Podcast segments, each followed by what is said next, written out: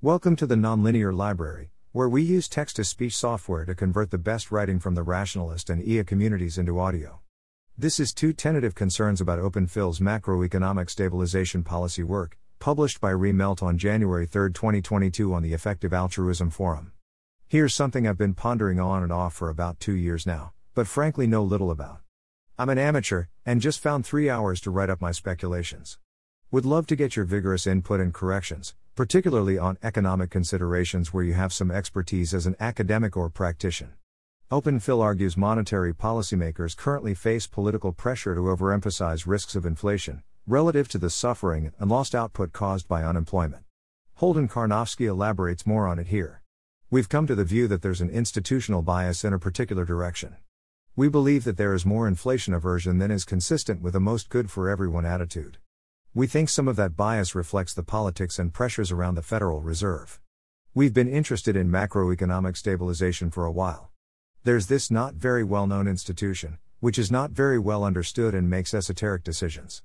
It's not a big political issue, but it may have a bigger impact on the world economy and on the working class than basically anything else the government is doing. Maybe even bigger than anything else that anyone is doing. I think it's kind of a twofer. We haven't tried to do the calculations on both axes, but certainly, it seems like it could provide broad based growth and lower unemployment. There are a lot of reasons to think FUSEAT might lead to better societal outcomes. Outcomes such as better broad based values, which are then reflected in the kinds of policies we enact and the kinds of people we elect. I also think that if the economy is growing, and especially if that growth is benefiting everyone across the economy, if labor markets are tighter, and if workers have better bargaining power, better lives, better prospects in the future, then global catastrophic risk might decrease in some way. I haven't totally decided, how does the magnitude of that compare to everything else? But I think if we had the opportunity to go bigger on that cause, we would be thinking harder about it. And Alexander Berger here. We've also done a bunch of work on US policy causes, including macroeconomic stabilization. We're not currently planning to grow that work as much because we think we probably can find some better opportunities in the future. So we're not totally sure about the future of that program. We're not actively winding it down, but we haven't been doing a lot more. We have been thinking about pivoting a little bit more to work in Europe, where if you just compare the EU policy response to the Great Recession to the American one, I think there's a huge gap. And also, frankly, the recoveries to the Great Recession, as much as I complained about the US policy response, the degree of self inflicted wounds by European monetary policymakers is, I think, genuinely somewhat astonishing. Obviously, there are concerns. We're an American funder. We don't know as much about policy in Europe as we do about the US, and so there's risks there, and we try to be cognizant of those. But I think we might continue to do a little bit more in that space and focus more on Europe. Or at some point we might say, like, I don't know if it would be literally declaring victory, but we might say, like, we're not sure there's a ton more that we need to do here.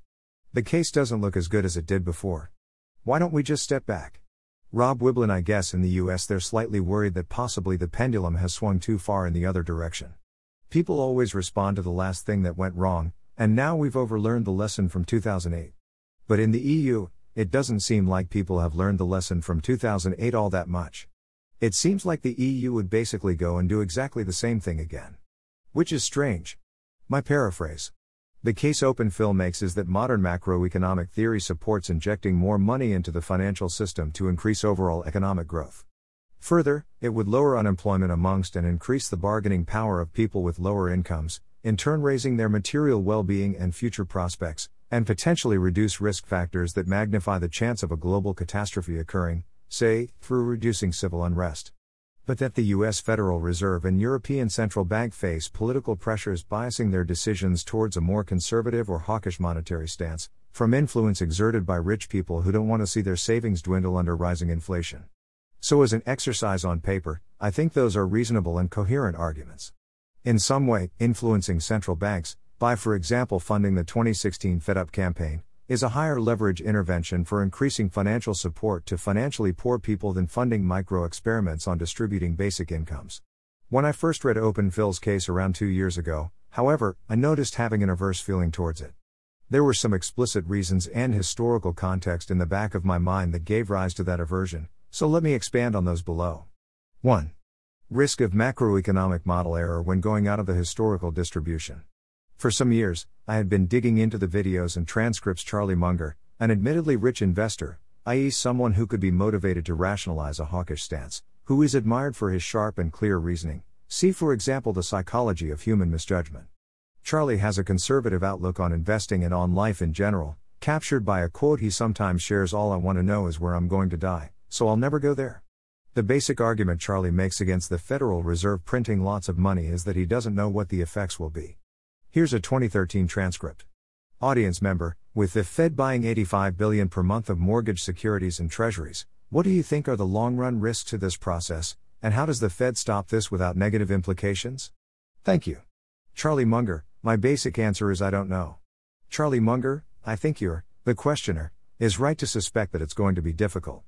Warren Buffett, it's going to be, yeah, it is really uncharted territory.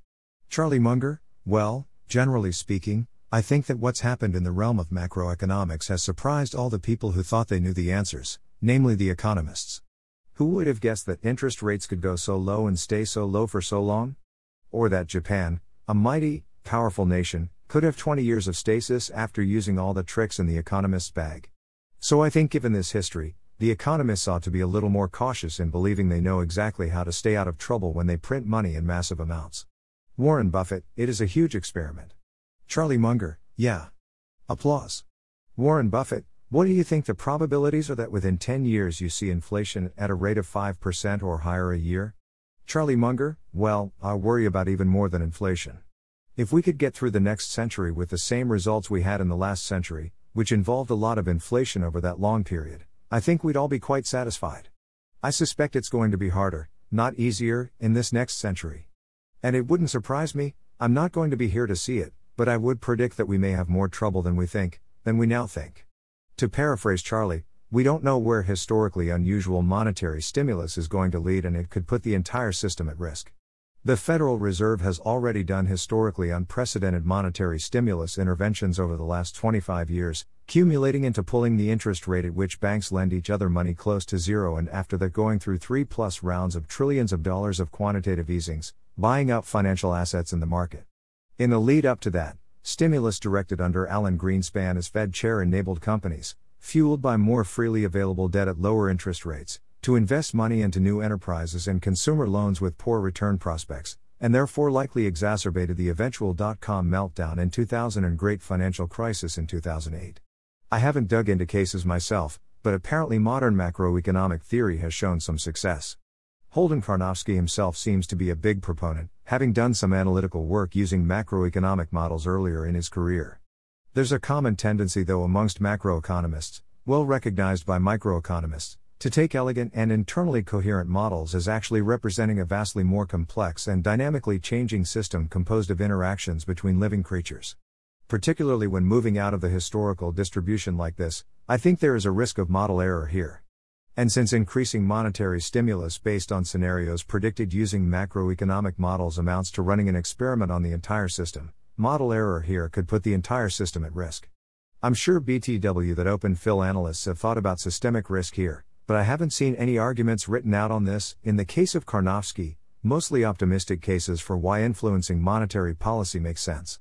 This makes me worry that they haven't taken up an appropriately cautious, precautionary principle mindset in their analysis. 2. Historically, the Federal Reserve has failed to subsequently tighten monetary stimulus. I think a Keynesian idea that lies at the heart of Federal Reserve philosophy is that during economic recessions you offer monetary stimulus to support virtuous reinvestment cycles, and during boom years you tighten market access to funds to prevent debt fueled excesses.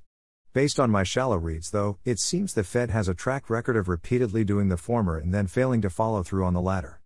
Repeating rounds of stimulus starting from 1987 became referred to as the Greenspan put, linked to a clearly disparaging Wikipedia article.